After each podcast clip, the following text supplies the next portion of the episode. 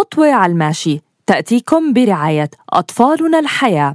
خدمات ومشاريع نوعية وملائمة لأهالينا المقدسيين وأطفالهم في جيل الطفولة المبكرة. نقدمها لكم من خلال قسم الطفولة المبكرة وصفحة أطفالنا الحياة على مواقع التواصل الاجتماعي.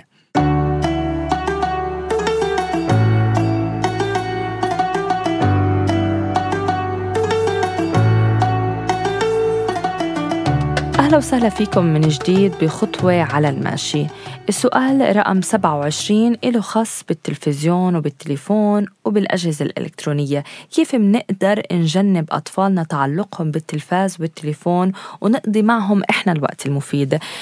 بعرف إنه إحنا مرات بنقول وبنحكي مثاليات بس إحنا موجودين هون لنشوف أحسن سبل التربية اللي ممكن نتجنب فيها كتير سلبيات موجودة في التربية.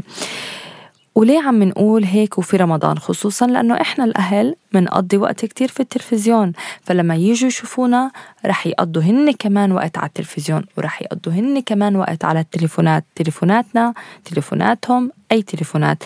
كيف بنقدر نجنبهم التعلق على التليفون بمجرد ما نقول له للطفل حط التليفون على الطاولة لو سمحت ويحطه على الطاولة؟ كيف هاي القصة ممكن تصير؟ مرحبا مرام. تحدي كتير كبير وبدي أقول هذا التحدي بيبدأ في القدوة. لما أنا بدي أجي أعلم طفلي أو أطفالي إنهم يخففوا استخدام الإلكترونيات بدي أكون كتير فاهم إنه أنا كمان لازم بسلوكياتي في البيت أكون مخفف.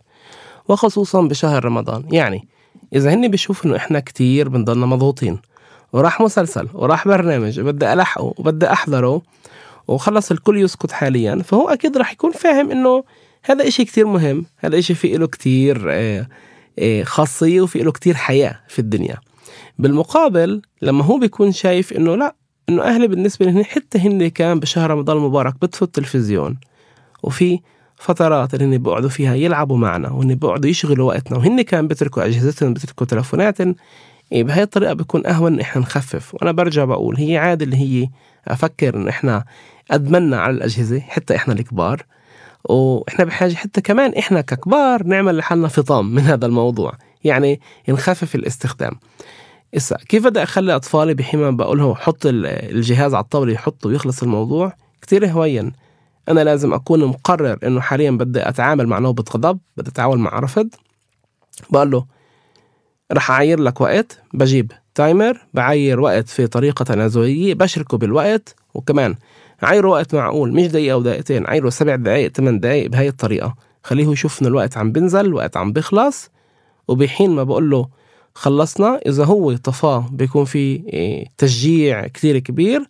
وإذا ما طفاه بين حاله إحنا بنطفيه بنحطه على الطاولة وبنجهز حالنا نوبة غضب. يعني إن إحنا ابننا رح يصير يصرخ إحنا بدنا نمنعه يرجع ياخده وبطريقة نحافظ على أمنه وأمانه. نضلنا مصرين للنهاية إنه ما بياخده وبس يهدى. إحنا بنعبطه وبنعرض فعالية بديلة. أي لعبة ممكن نلعبها معاه ورمضان كريم. رمضان كريم.